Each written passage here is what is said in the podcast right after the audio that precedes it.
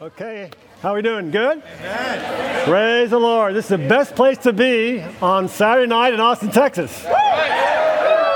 You made the right decision. And we have a lot of people coming. We'd just like to make a few brief introductions, uh, see where everybody came from.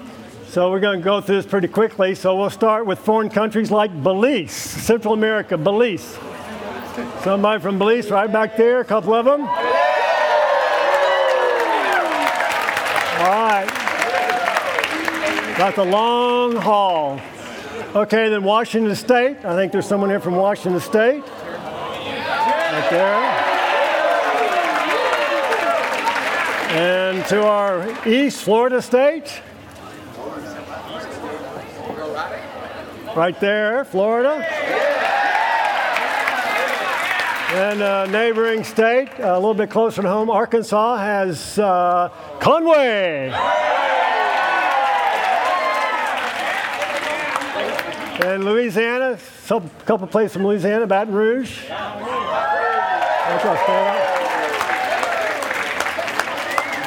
Then going to Oklahoma. How about uh, the Met, uh, Metroplex, uh, Oklahoma City Plex, whatever it is? Norman. Got Norman, Edmond, and Oklahoma City, right? Did everybody stand up? No. Okay, let's do it again. Norman, Oklahoma City, and Edmond.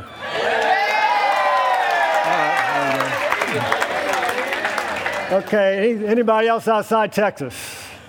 That it? Where? Where? Okay, Louisiana, Natchitoches.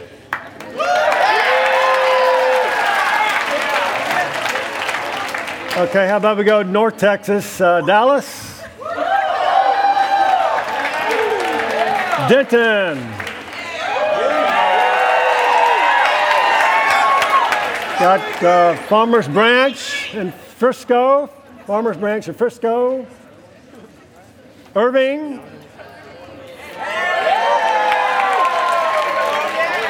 McKinney? McKinney. McKinney. Plano and Richardson. Plano and Richardson. Okay. Now let's come to uh, Central Texas. Let's go with um, Belton. Right. Round Rock.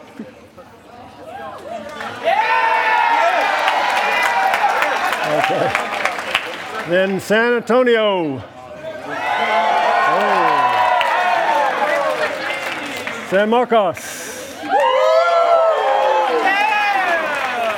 Victoria. Waco. Wow. Victoria. Is that Waco here? All right. Baylor Bears are here, and then Austin. All right, Austin. Okay, how about we go to South Texas? We got Brownsville.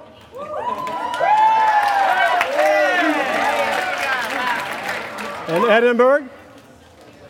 All right. And how about Laredo? Okay, then let's go east to uh, College Station. And Cypress and Houston.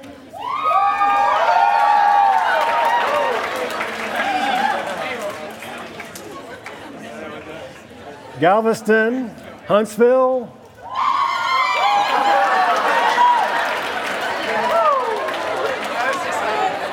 And uh, Katy. Katy here and uh, Tyler.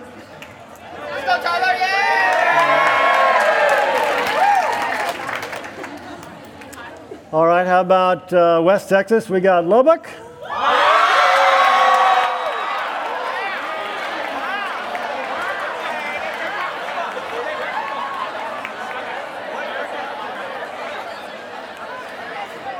And El Paso.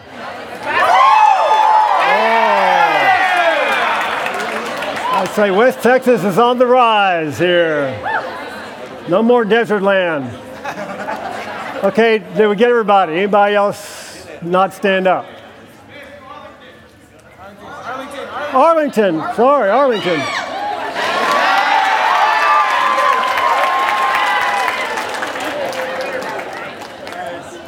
Anybody else? Good. Okay, one big family. All right, everybody got an outline? Okay, we're going to start here with uh, a little review. Uh, the subject of this book, John, is on the gospel of life. So, uh, like was shared, eternal life is John's job, which is not that easy to do because eternal life is not easy to uh, show forth. So, he does a good job showing that God is a Savior coming as life to propagate Himself. That's the subject. Proving Jesus Christ is God the Savior coming to propagate Himself. Okay, then we moved into uh, message one. Anybody remember the six key signs in message one?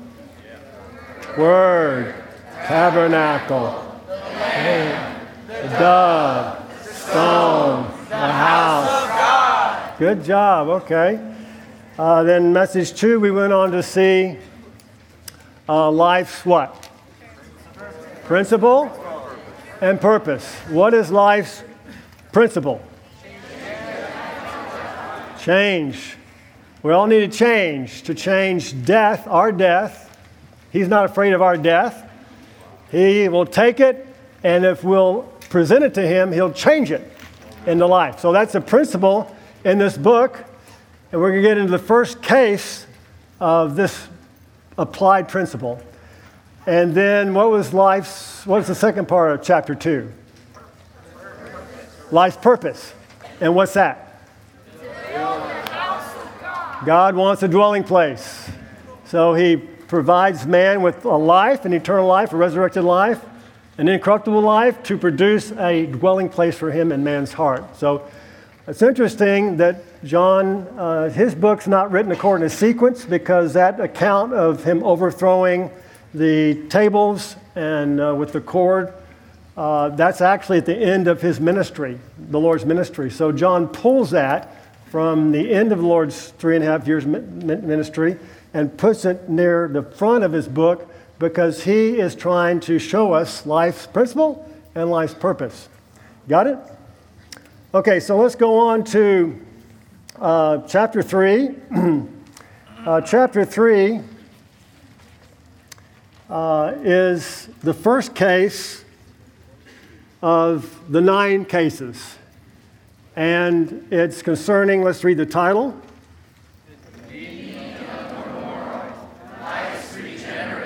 Okay, so uh, the Lord wants to order these cases a certain way to present a sequence. And so the first one is a critical one. It's a matter of being regenerated or born again. And to make this effective, uh, he chooses a man that is moral, a man that is high standing, which shows us that if the moral people need life regenerating, then everybody needs life regenerating.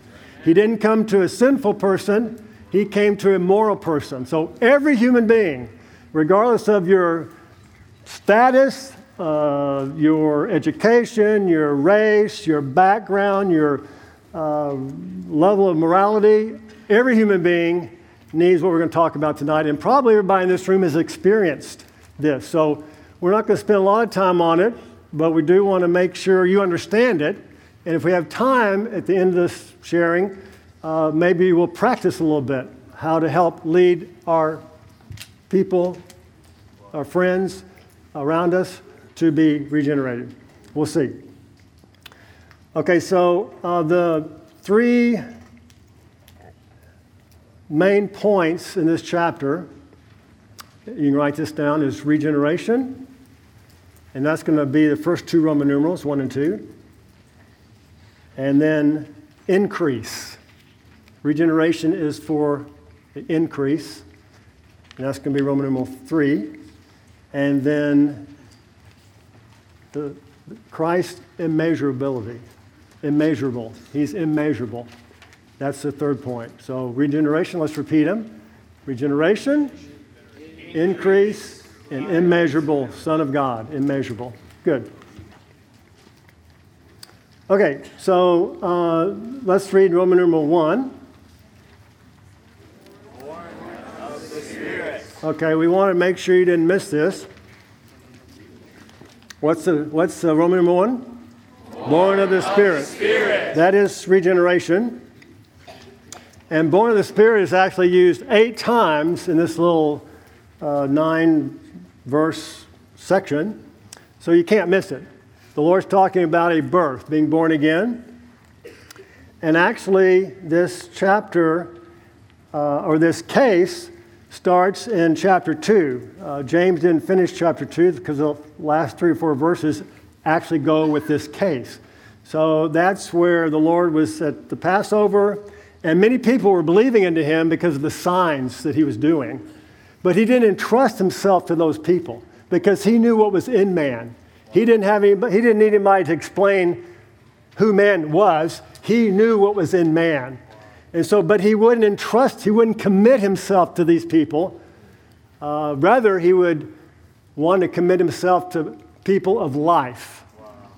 People that followed him not because of what he could do for them, but people who received his life and would be uh, following him because of his supply, the inward supply of life.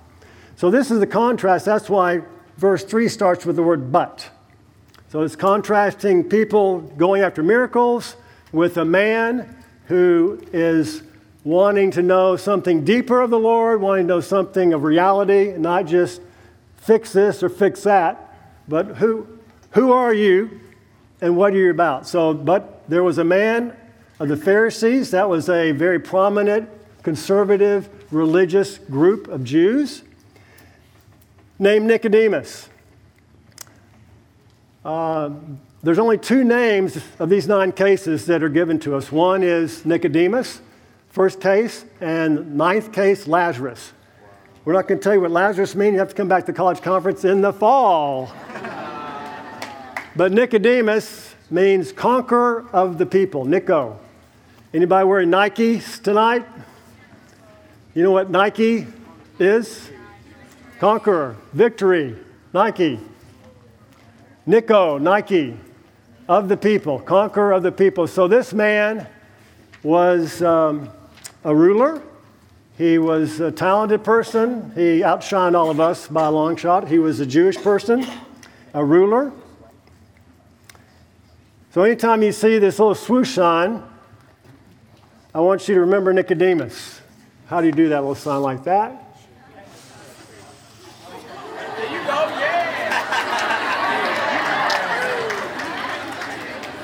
Every time you see that, Nicodemus, born again, this no longer means all star athlete, it means born again. Is a person wearing that born again? Does that person have the real life? Not how good of athlete they are, okay? So let that stick in your brain. That sign now means what to you? That's right. Okay. So he came by night, and uh, this is kind of our case too. I mean, I remember meeting the, the, club at UT. By the way, I'm Tim. I live here in Austin. I went to UT, and that's where I met uh, this group of Christians. I remember the first time I was going to go out at, at the table, the club table, and I had a little bit, I was already a believer, but I just was a little like, I don't know if I want people to see me with. You know, so a little bit, uh, that's in all of us, right? A little chicken, and do we have to reveal who we really are, and then our friends are going to think this about us or that about us. So you get, get through that. Nicodemus struggled a little bit there, so he came by night, and he said, we know, he called him rabbi, so he know, he, he respected him. He's a man that respected uh, the teacher. We know, so he's an honest man. That was known, that you've come from God. So he's coming for better teaching. He's uh, coming to the teacher. Rabbi means teacher. Uh, I'm, I'm a good guy, but I, I still got some issue. I still need some help. So, can you help me? Uh, for no one does these signs that you do unless God is with him. Jesus answered him and said, Let's all read the rest of that verse, number three.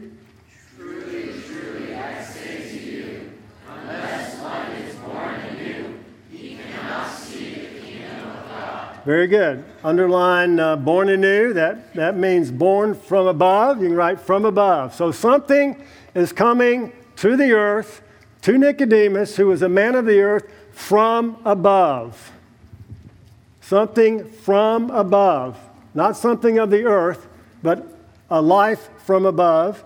And unless you're born of this life, you can't see the kingdom of God. So there's a realm called the kingdom of God and unless you're born into it, you can't see it. It does not exist to you. These people are whack. It's all make believe, it's all in their head. I can't see it, I can't test it with my instruments. It's make believe. You've been duped, you weak Christian. They don't see it. So don't buy their narrative. That's just blind. You're talking to a blind person. Unless you're born again, you can't see it. It's like not there. Okay, then he goes on to say, look, listen to this. How can a man be born when he's old? So Nicodemus wanted to follow the Lord's thinking. Okay, you told me to be born, right? I'm an old man. How can a man be born when he's old? What are you talking? He, he's trying to track the Lord. I'm, I'm, with you here. I got it. Born again. I'm old. How can a man be born when he's old? Let's see oh, wait a minute, he can't enter a second time into his mother's womb and come out again, can he? Is that what you're talking about? That's a real question. Uh, born again, yeah, I got it. I came out once. Oh, I, I can't get back in there and come out again. A real question, an honest question, right? He's tracking on the physical realm. He's tracking on the earthly realm. He's not communicating with the thing above, from above. He's missing. It's wah. I'm not talking about getting in there again and coming out again. You could do that a hundred times and you'd still be the same as you are. Okay, so he says again, truly, truly, this is verse 5.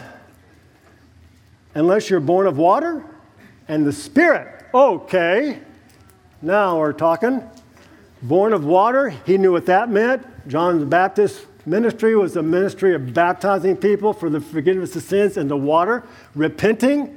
Unless a man repents, turns, repent is to turn to God. You turn away from your ways, you turn away from the earthly realm and receive something from above, the Spirit, you can't enter. You can't get in. No entry. There's only one way to enter God's eternal kingdom, and that is by being born into it. Just like you were born into the human kingdom, the two dogs at my house were born into the dog kingdom, and the plants my wife has were born into the plant kingdom. Very logical. What does it take to get into God's kingdom? Repenting and believing, receiving. That's how you got in. Born of the water, born of the Spirit, he can't get into the kingdom of God. That which is born of the flesh, that's Papa flesh, Mama flesh, is flesh. And that which is born of the divine spirit is human spirit. I think y'all should know that by now. Do not marvel that I say to you, you must be born anew. The wind blows, that's the same word as spirit. It's translated wind or spirit, depending on if you're talking about something blowing on you, like the wind, or something entering you, like God's life, the Spirit, blows where it wills. And you hear the sound of it, but you do not know where it comes from and where it goes. So is everyone who's born of the Spirit.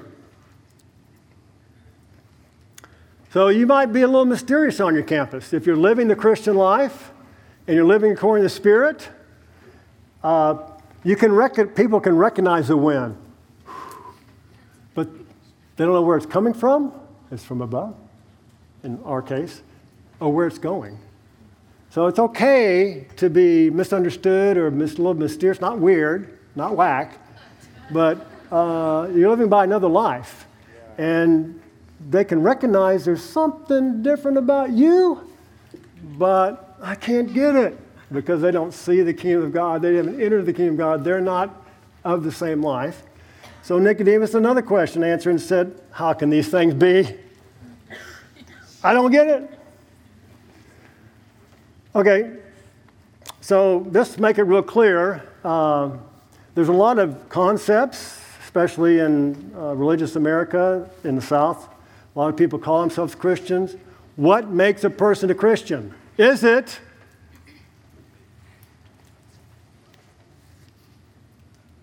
Tell me what you think. What are some things you heard that makes a person a Christian?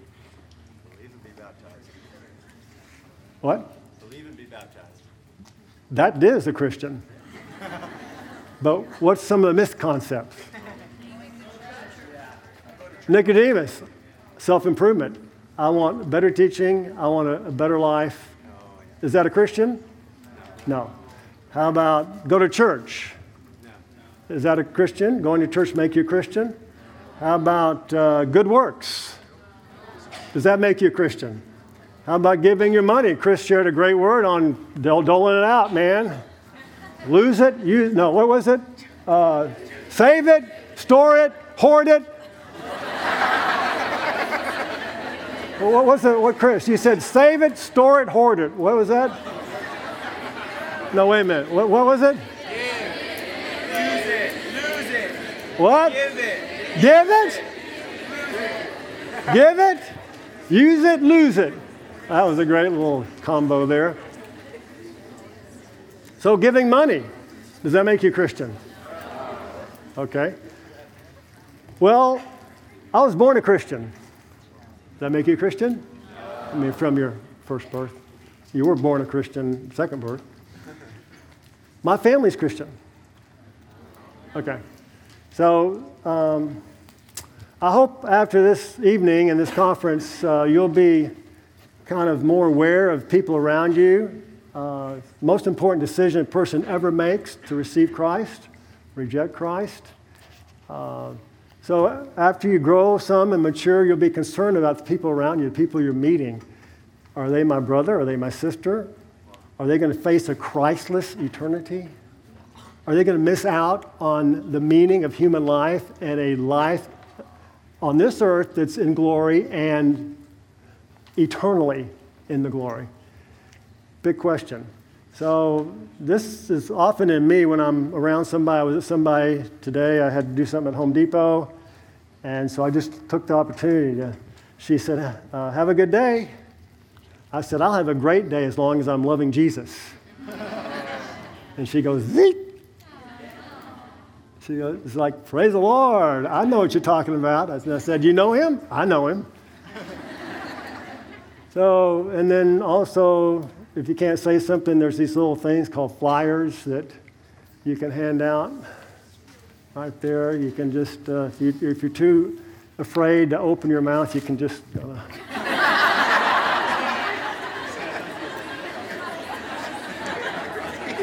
leave it on the car leave in the bathroom. Just get the word out so people can hear about the truths in the Bible.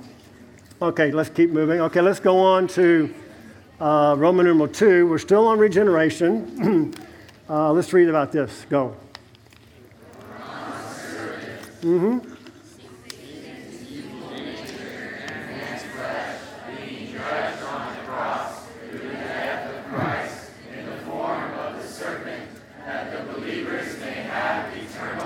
Okay, let's uh, break this down a little bit. So, um, John 3 14 is, is, just a continuation this, this, uh, this conversation with Nicodemus. So, this was just the Lord Nicodemus. Continuing the conversation, he says, uh, And as Moses lifted up the serpent in the wilderness, so must the Son of Man be lifted up, that everyone who believes into him may have eternal life. For God so loved the world, you should know this verse, most famous verse in the whole Bible. Let's all say it. For God so loved the world, he gave his only begotten Son, that everyone who believes in him would not perish. Okay. And uh, you have to uh, look at 14 and 15 to really understand 16, to get the full impact of 16. Many people know it, but maybe not in context. That's what we'd like to look at tonight. So, uh, as Moses lifted up the serpent in the wilderness, is how he begins or continues this conversation. So, we need to drop down to that story. Probably you're familiar with it. And pick up on what was happening there. Because just as Moses was lifted up lifted up a serpent in the wilderness, so must the Son of Man be lifted up. Just as Moses lifted up the serpent, so must the Son of Man be lifted up. So, what is the Lord who is speaking to Nicodemus comparing himself to in this verse? What? Say it. Serpent. The Lord Jesus is comparing himself to a serpent. You know who, who's a serpent in the Bible, don't you? Who? Satan. The devil, Satan. And you're telling me that Jesus is referring to himself as a serpent. Oh, is he the devil? Well, we know the, de- we know the Bible says Satan, the serpent, the great dragon, the snake, is Satan, right? So, what's going on here? Why would the Lord refer himself to the snake? the serpent. Well, let's get into this a little bit. So uh, you can write in in Numbers 21, 5 through 9. Uh, verse 4 said, it starts with verse 5, I left out, and the people became impatient on the way. Okay, write that. And the people, this is verse 4, 21, 4, Numbers, became impatient on the way. And then it continues, and the people spoke against God and against Moses. Why have you brought us up out of the Egypt to die in the wilderness? So, a little bit of background. Uh, they were journeying from slavery in Egypt, and they had to go through the wilderness for 40 years. This was well into the 40 years. And they had many failures. This is another one. And when they failed, usually God had to come in and correct them, adjust them to keep them moving forward. So here's another case where they are spoke. They spoke against God and against Moses. Uh, the phrase "on the way." Let me go back to that one. They became impatient on the way. So God never promised them that the way would be easy through the wilderness. He never promised us that the Christian life would be easy. It can be rough, it can be harsh, it can be trying. He never promised an easy street. Was he on easy street? Does it make sense he would promise you something different than what he was? Was he, he's living out God's will? Do we have something different? No. So, uh, no promise there. And they grew impatient with him. And so they contended with God. They complained. They argued. Uh, for there is no food and there is no water, and our soul loathes this light bread. That's uh, contemptible, this worthless bread. No food, no water. That's really not true. God had given them food, God had given them water, but this was their take on it, their position, their argument. Um, and so the Lord uh, punished them. He did something very um, Very shocking. Verse 6 Then Jehovah sent fiery serpents among the people, and they bit the people, so that many people of Israel died. And the people came to Moses and said, We have sinned. That's, I think, the first time they admitted they were, they'd sinned in, this, in the wilderness. Because we have spoken against Jehovah and against you. Pray to Jehovah that he may take away the serpents from us. So Moses prayed for the people. Then Jehovah said to Moses, Make a fiery serpent and set it on a pole, and everyone who is bitten, when he sees it, shall live. All right, and Moses made a bronze serpent and set it on the pole, and if a serpent had bitten any man, when he looked at the bronze serpent, he lived. Let's all read that last one. Nine.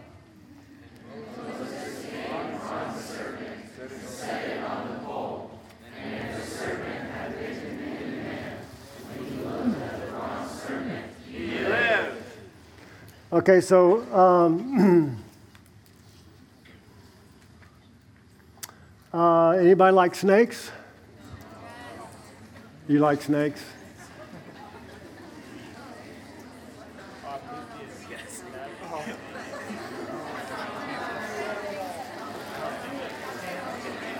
I got a little baby here for you. Be careful. Up, up. Be careful.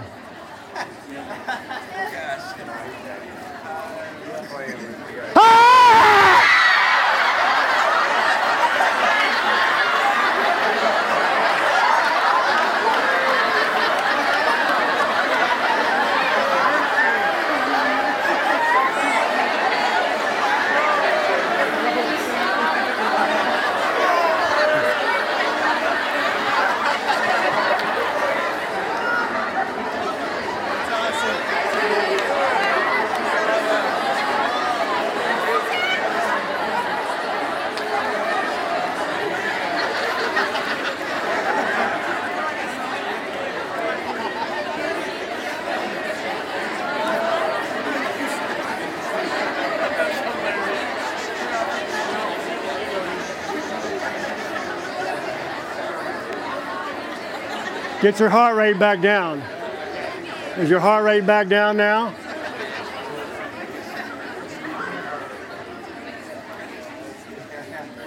Is that shocking? Elizabeth, you okay? Is your pulse down now?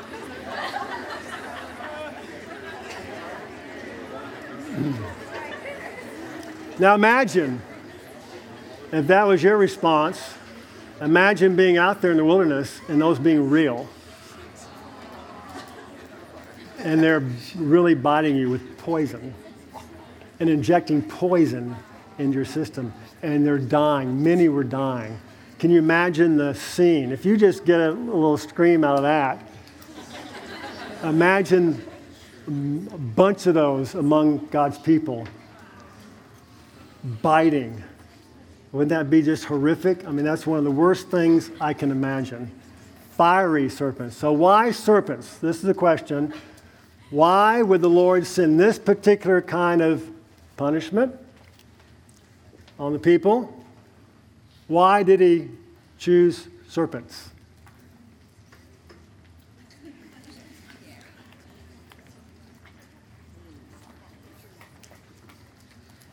Anybody got what? Because Satan is sin and Why serpents?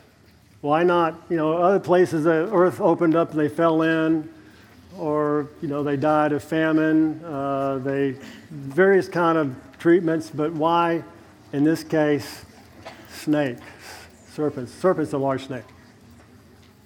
Come on. Gotta keep it moving here. Huh? What? Poison. Why serpents? What's he showing us? What's he showing us? What's he showing us? What? We're sick. He's showing us ourself, our real condition. Serpents, because that's what happened when uh, man fell got tricked by Satan, disobeyed God, got a s- sinful nature in him. So, in God's eyes, man had a serpentine nature, Satan's nature. You all look so nice tonight. I know you're regenerated people. Mankind has a big problem and that is a serpentine nature. That's why it's so ugly out there. That's why the world is in the conditions it's in, because Satan has come in to Adam and Eve, and through Adam, sin passed on to all men, and through sin, death to all men. So here you have the snake biting and people dying. Exactly what happened to the human race. So the Lord is showing them this is you. This is the real condition, Nicodemus. You think you're a great man, you think you're so moral. Let's peel back some of that nice little goodness of yours and what's really inside. So now, why? Serpent? Who are we talking about tonight? Me. You're looking at a little snake right here. Just ask my family. Oh, they really like me. But sometimes I, I'll just give you an example. The other day I was trying to get my driver's license online, and I'm not computer savvy. I just, I, I just destroy stuff on computers. I just, I never got educated. I'm too old for that. So I couldn't get this license online. I almost just gave up. I lost my information several times. So I just blared out. My son was in one room, my wife was in the other room, hearing these stupid people asking these stupid questions. they asked me what street was in my neighborhood, five streets, and none of them I didn't recognize any of them. So stupid. So I just said, Stupid people, stupid questions. And I said, Sorry, dear. Little snake went. Those people aren't stupid.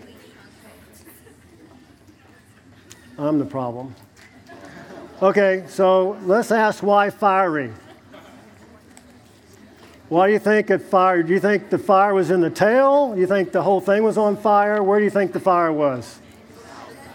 Huh? The mouth?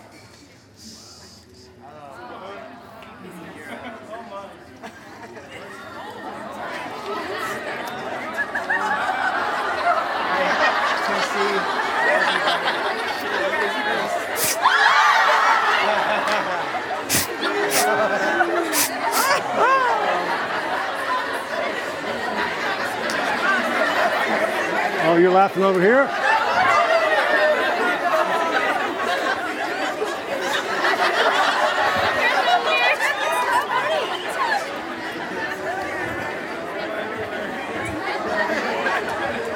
Fiery's even worse. Why fiery? Why not just a snake? I need him back. Why not just a snake? Why fiery serpent?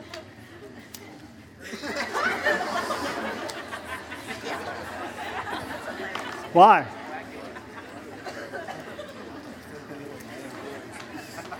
Because in us, our tongue, the fire must have been in the tongue, and we, with our tongue, James calls it like bridling a horse, directing a ship, he calls it a fire. James 3 uh, 4 said, Behold, the ships, they're driven so great and are driven by rough winds. They're directed by a very small rudder, wherever the impulse of the pilot wills. So also is the tongue, a little member, yet boasts great things. Behold, how great a forest, so little a fire ignites. Wow. Your tongue, the way you speak. Remember, they were speaking against God. Be careful when you speak against God and you speak against God's Moses. That speaking, the Lord wanted to impress them. You're a snake, and what's coming out of your mouth is evil. So be careful around our fellow Christians and people about our mouth, our tongue. And the tongue is a fire, the verse 6. The very world of unrighteousness, the tongue is set among our members as that which contaminates the whole body and sets on fire the course of life and is set on fire by Gehenna. That's the underparts. So it's um, a wildfire with the power to spread. That's the meaning in James. So it's very significant. It wasn't just a serpent, it was a fiery serpent. So, in our Christian life, this can affect our whole Christian life. If you look at the words in verse 6 about the course of life, it's like a, a wheel that's rolling from birth to death. and the whole the tongue, uh, the whole life under the tongue's evil contamination and corruption can direct your whole course. So we have to be very exercised. And many times, I think in your Christian life, you realize this happened to me a lot. I'm ready to say something, and by the Lord's mercy, by exercising a little bit to turn to the Lord, it doesn't come out. Yeah, it's inside, but at least it doesn't set on fire. Many fires are set, wildfires. Okay, keep going here. Um, fiery, and then um, so when they, um, what happened was that Moses was told to take a pole.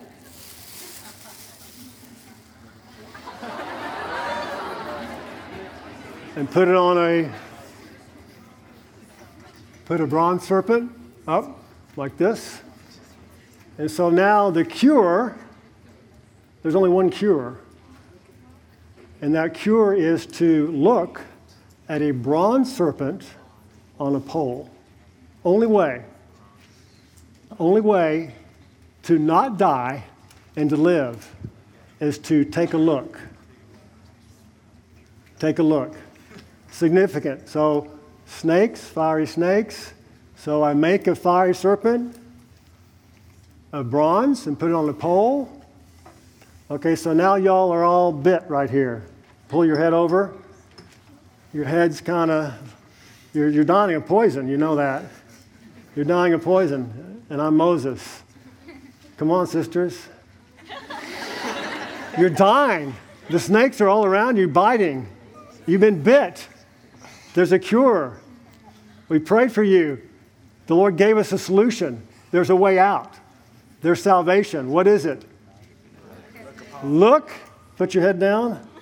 Look, look, and live. Amen. Okay, now you're, you're laid out, you're almost dead. You can just barely get your eyes on the, the pole. Come over here, Caitlin, she likes this. Okay, your little group here, you're, you're almost dead.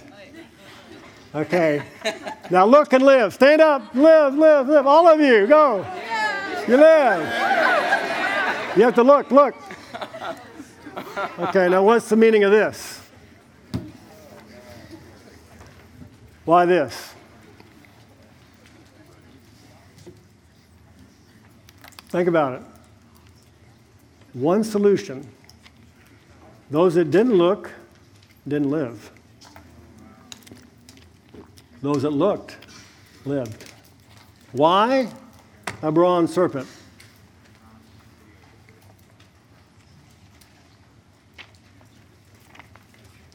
Anybody want to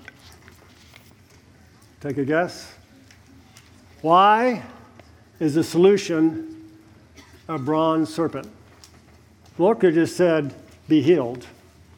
Lord could have done a lot of things. But he said, you have to look. If you want to live, one thing, look. Anybody want to offer a suggestion? Pretty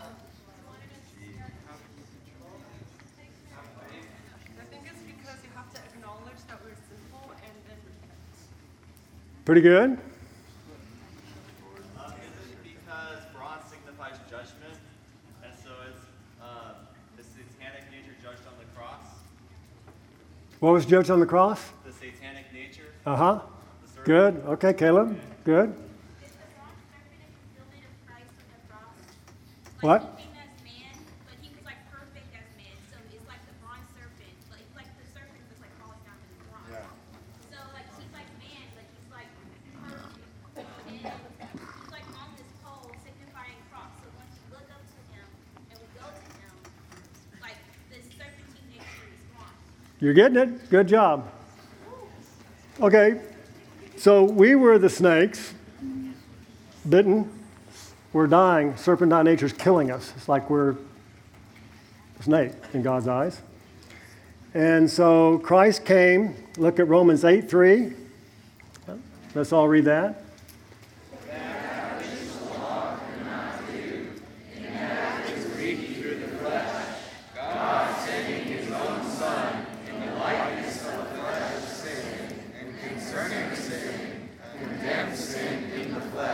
Okay, so underline um, sending his own son in the likeness. Un- underline likeness of the flesh of sin. so Christ came, and when he came, he put us on. When he was incarnated, he put on humanity. He became a man. Just like I put on my coat tonight, he put us on.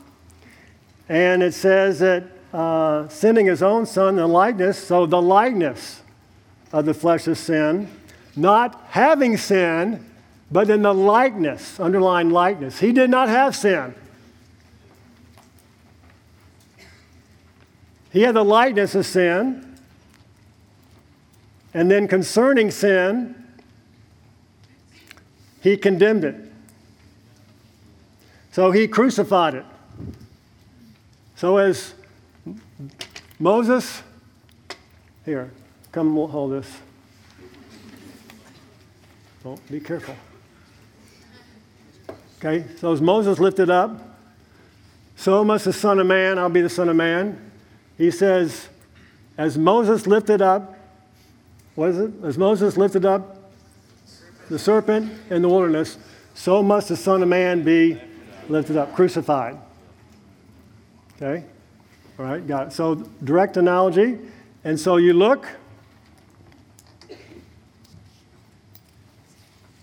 You look on this and you see a bronze serpent having the form, Christ had the form, but not the nature of sin.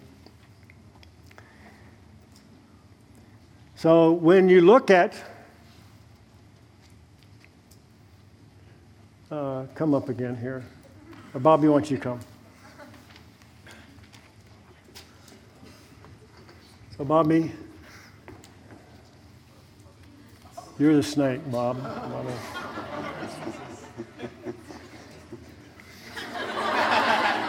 and so when this looked at, looked at him, he identifies this serpent. He looks. He looks. So he's identified with this one. Remember, Christ put us on, so we're in Christ and we're on, actually on the pole in Christ. So now we have a replacement. Wow. So when you identify, when you accept that replacement as for you, then you live. Ah, and he dies. You got it? Yeah. So that's the way it works. You look at the Lord, and your sinful nature is judged, it's condemned, it's nullified by identifying, by accepting the Lord Jesus as your replacement, then your, your nature is dealt with and you're free. You're released. There's no other release.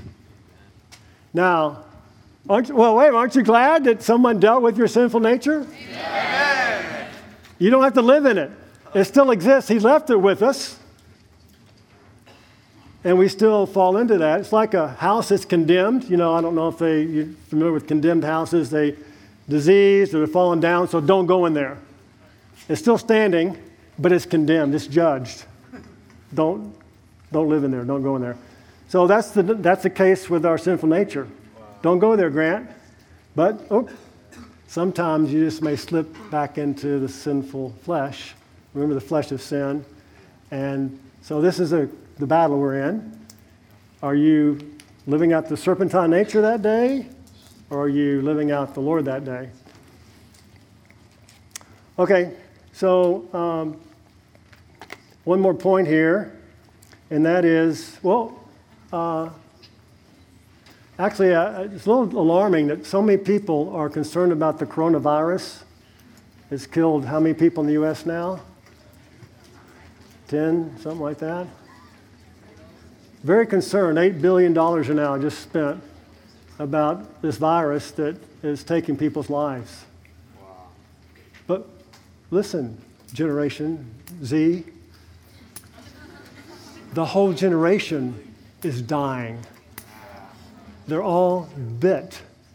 They have Satan's nature, dying left and right. Where's the concern? Who's concerned about the people? We're talking about not just physical death, we're talking about eternal perishing. Who's concerned? Everybody's concerned about the coronavirus. I'm glad, I don't want it. But what about the bigger concern? Where's that? Who, who's talking about that? Who's, who's into the reality of that? Who cares about their fellow man perishing? I hope you would. I hope you pick up some feeling. I hope the coronavirus uh, actually uh, wakes us up to realize man is in a dying state. Man is very fragile. Okay, we got to move on uh, to next point, and that is um, the bridegroom. By the way, before we do that, a little lamb here in, in chapter 1. Aww.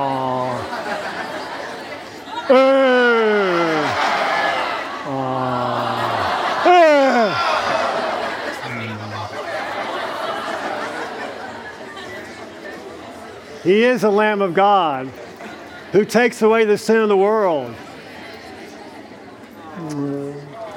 So, why, if he's taken away the sin of the world, why does he have to be a bronze serpent? I thought he took away the sin of the world by the Lamb.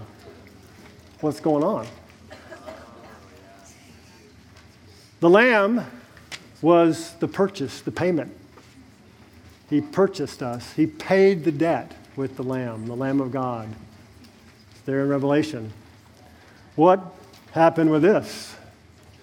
He judged he condemned sin. He had trapped sin, localized it in man, and he marched it to the cross and judged it, condemned it. Boom. So now you see, he needs to be the lamb, yeah, and he also needs to be the bronze serpent to deal with our sinful nature. That's part of regeneration, dealing with that nature that's sinful and giving us another life. Okay, I think you got it. So the bridegroom, now we're happy. No more snake. Goodbye, snake. The bridegroom, let's all read the title here. This is now an increase. So the bridegroom, the bridegroom and the bride. This is John the Baptist, JB. Not John the writer, but John the Baptist. Uh, we're done with Nicodemus. The Lord moved on out of Jerusalem up to Judea and he's baptizing. And people, all the people are coming to him. And John's disciples go, Hey, hey, Lord, look, they're all coming to Jesus. You're baptizing, but they're all going his way. What's the deal? What's up? And then John says, this revelation, oh my goodness, John says, He who has the bride is the bridegroom. We're just going from a serpent, the Lord is a brass serpent, to now the Lord is a what? Which do you prefer? And he who has the bride is the bridegroom. But the friend of the bridegroom who stands and hears him, he's talking about himself, John the Baptist, rejoices with joy because of the bridegroom's voice. This joy of mine, therefore, is made full. He must increase, but I must decrease.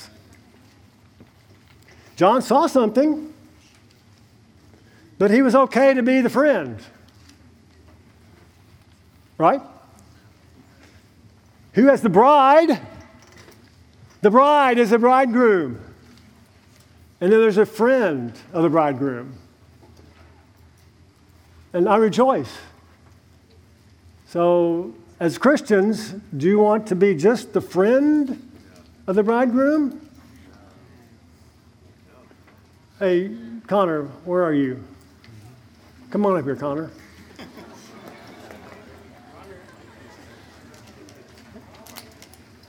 All right, Connor, Connor Robinson. Met him as a freshman, aerospace engineer. He's got some news. He's got a friend. Where are you, Ty Wilson? He lives with Ty Wilson. Calling Ty Wilson. Come up here. Is this, is this your friend? Yes. Come on up, friend. Come on, Ty. They live together. They serve together. They, they just are together a lot. a good friend. Is this your friend? Me? Oh, This yeah. your friend? You all Yeah, friends? All right, Ty. Y'all friends? Yeah, you know. Y'all have a good relationship? You talk about stuff. Brothers in Christ. Enjoying your co- the company. You talk to him about some of your life. Yeah. You talk to him about some of your life and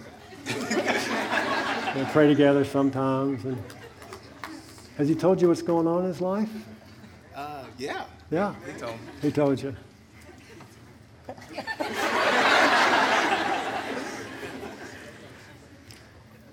uh, ever since this happened, uh, you know, earlier he got, you know, we talk about getting bit by a snake.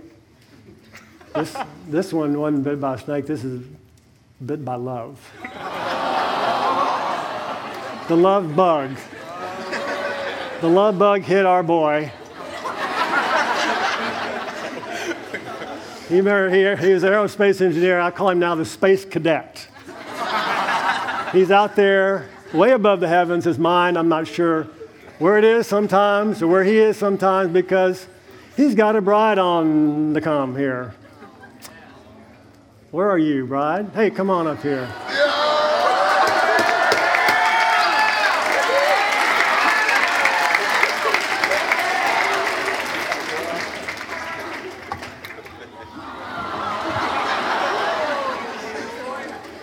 You got a friend, you got the bride.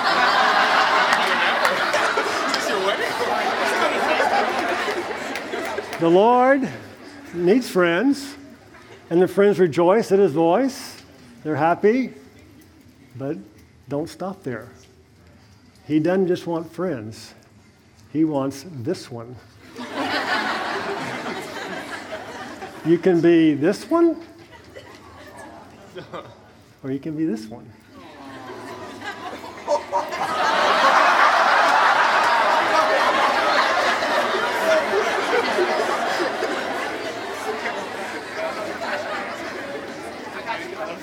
This happened to be the love bug bought, bit me years ago. My wife Karen, I was just couldn't sleep at night. I was riding down this street that wasn't operating yet at two o'clock in the morning. On my bike.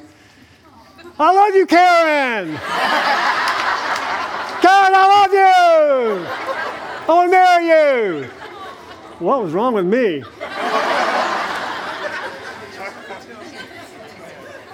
And Kyle, where are you? Kyle? Kyle's one of my kids. So I get this call. He's in Boston. And uh, I get this call, Dad.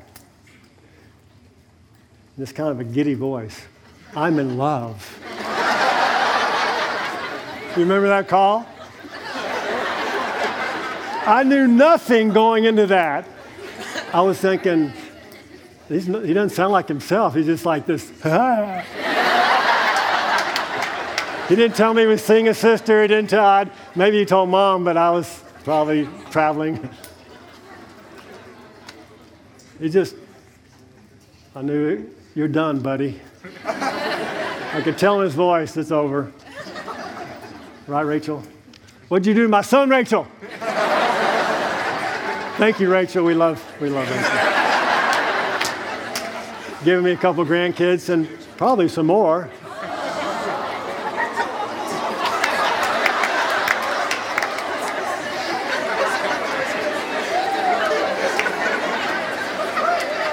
That's the, uh, that's the increase of Adam. But basically, to be Christ's increase.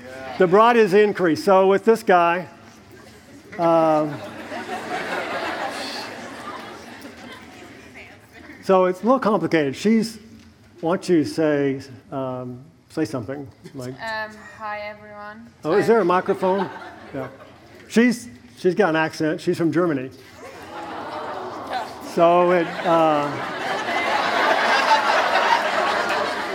it complicated things a little bit because of the legal requirements and getting a foreigner over here to get married to work. So we just kept telling Connor, you got to slow down, bud. Connor, you got to. Oh, I don't need that one.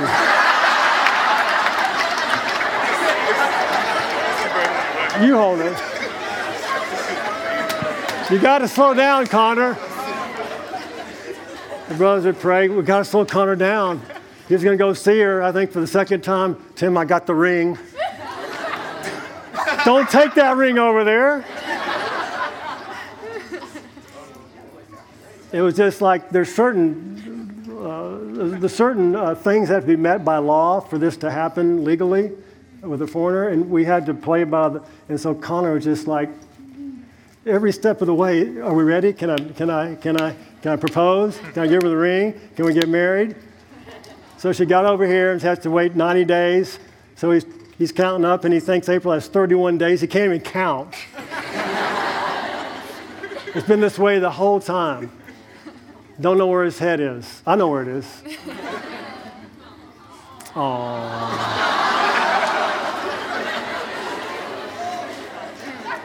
You got a ring on there? Good. yeah. Yeah,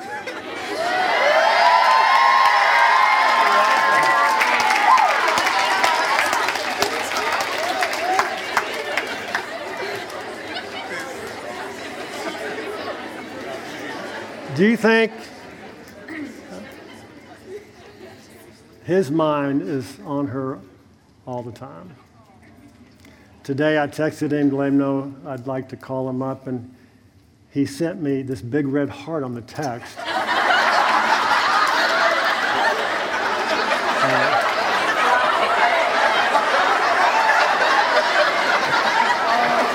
I can show you right here.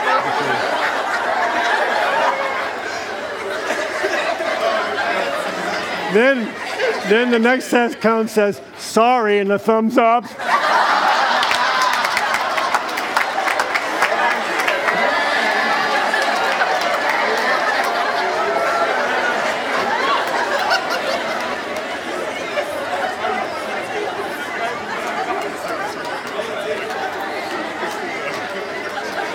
The guy's lost, man. He's, he's, he's lost.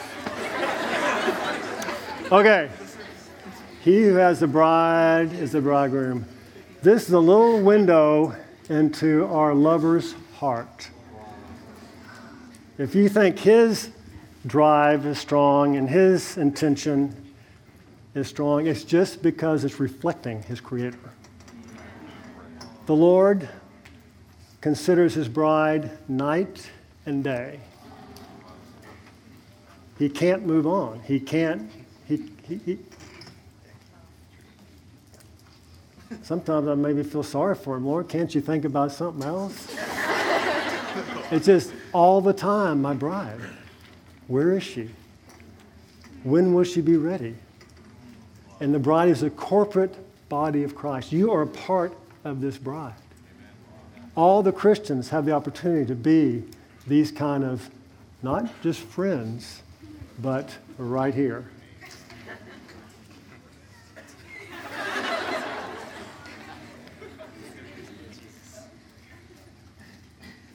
It's the Lord's heart, heart of love, the love of God.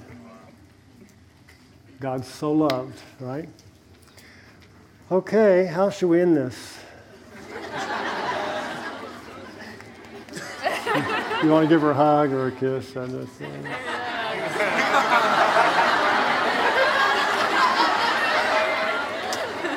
Um, could you show him back to his seat? He probably can't find it.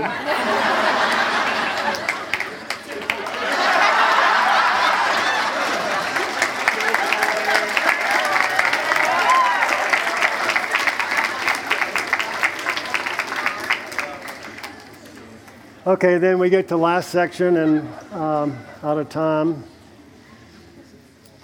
The bride, what a revelation. What a heart of God. Night and day, He's working toward this, and the bride will make herself ready. It's going to happen with a people at some point in time. It's the Word of God. Okay, moving on to the immeasurable Christ. I love the way this chapter ends. It's um, He who comes from above. Again, remember, born from above. So we're wrapping it up with the Spirit. What he, uh, ver, uh, okay, he who is from the earth is of the earth and speaks out of the earth. Be careful of who you listen to. It's of the earth, it's out of the earth, and speaks of the earth. Could be your parents, could be your professors, could be the wise sages of the earth, speaks of the earth. The Lord's coming from above, and it says, What he has seen and heard, of this he testifies, and no one receives his testimony, but he receives his testimony, is sealed that God is true. For he whom God has sent speaks the words of God, underline that, words of God, and gives the Spirit not by measure. On your campuses, the Lord would like to raise up. He'd like to speak the words of God through your mouth. And that seals that God is true, that confirms God is true. The speaking of God, the words of God, confirms God is true. And in the speaking of the Word of God, the Spirit is given not by measure, unlimited. Contrast us, limited, the impatient ones in the wilderness. It's actually uh, impatient as uh, the people's soul was short. They grew short. They were limited. That's you. That's me. You've received an unlimited, immeasurable one. You'll never exhaust him. He's extensive. He'll fill the universe. Eventually, this bride will become his wife, and this will fill the universe. The whole universe. Satan will be done over, and the whole universe will be filled with the glory of God. Immeasurable. That's the direction you're headed. But he's waiting on those to love him. And so we're going to end with this song. It depends. Are we going to be serpents or the bride? bride? It depends. Are you dry or are you drinking? drinking? Oh, stand up. Oh, drink a drink a drink, forgetting to think, to think, to think. Call Lord Jesus, the name in Lord. We found the Spirit, He's just a river flowing in us. So jump right in again. Oh, drink a drink a drink, forgetting to think, to think, to think. Call Lord Jesus, in Lord. He's just a river, he's just a river flowing in us. So jump right in. Everybody again. Oh, drink a drink a drink, forgetting to think, to think, to think. Call Lord Jesus, of Lord. We found the Spirit, He's just a river flowing in us. So jump right in. Okay, brothers. Oh, a drink, a drink, a drink. Forgetting to think, to think, to think. Call. We found the Spirit, He's just a river flowing in us. So jump right in. Sisters, Oh, a drink. Give me a drink. call.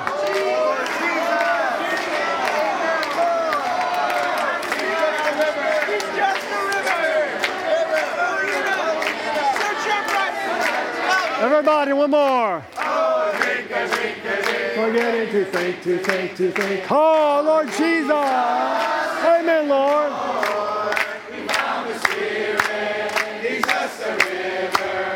Flowing in us, so jump right in. Okay. So it depends. If you're dry, if you're not drinking, look out. That old serpent may come out. But if you're drink a drink a drink, calling Lord Jesus, the immeasurable Spirit will fill you unlimitedly, exhaustively, extensively, and you will be the bride. You got it? And in the morning, we will have chapter four, which talks about the Spirit and how we're going to drink the Spirit, how we're going to enjoy the Spirit, so we can be the bride of Christ and fill the universe with this immeasurable Christ. How about that? Okay, we didn't get to the last part. I was going to have you practice leading someone to the Lord. Uh, these are some go-to verses from John. I like to use them a lot. There's many ways to lead people to the Lord. Uh, wanted y'all to practice a little bit. Uh, gave you some pointers there. Sample prayer. Many ways to help increase Christ. Christ increased in us, and He also increased by spreading into others around us. So we like to be able to bring people to the Lord. So many ways, uh, but these are some very easy ways easy way. These three verses, I use them a lot, but I don't have time to explain them or for you to practice. If you want to come to our internship, internship training this summer, we will be practicing things like this how to talk to people, how to bring Christ into the conversation, how to eventually lead people to the Lord so they can become not just the increase of Adam, but the increase of Christ. Got it. Okay, I think my time is over, and now it is your time.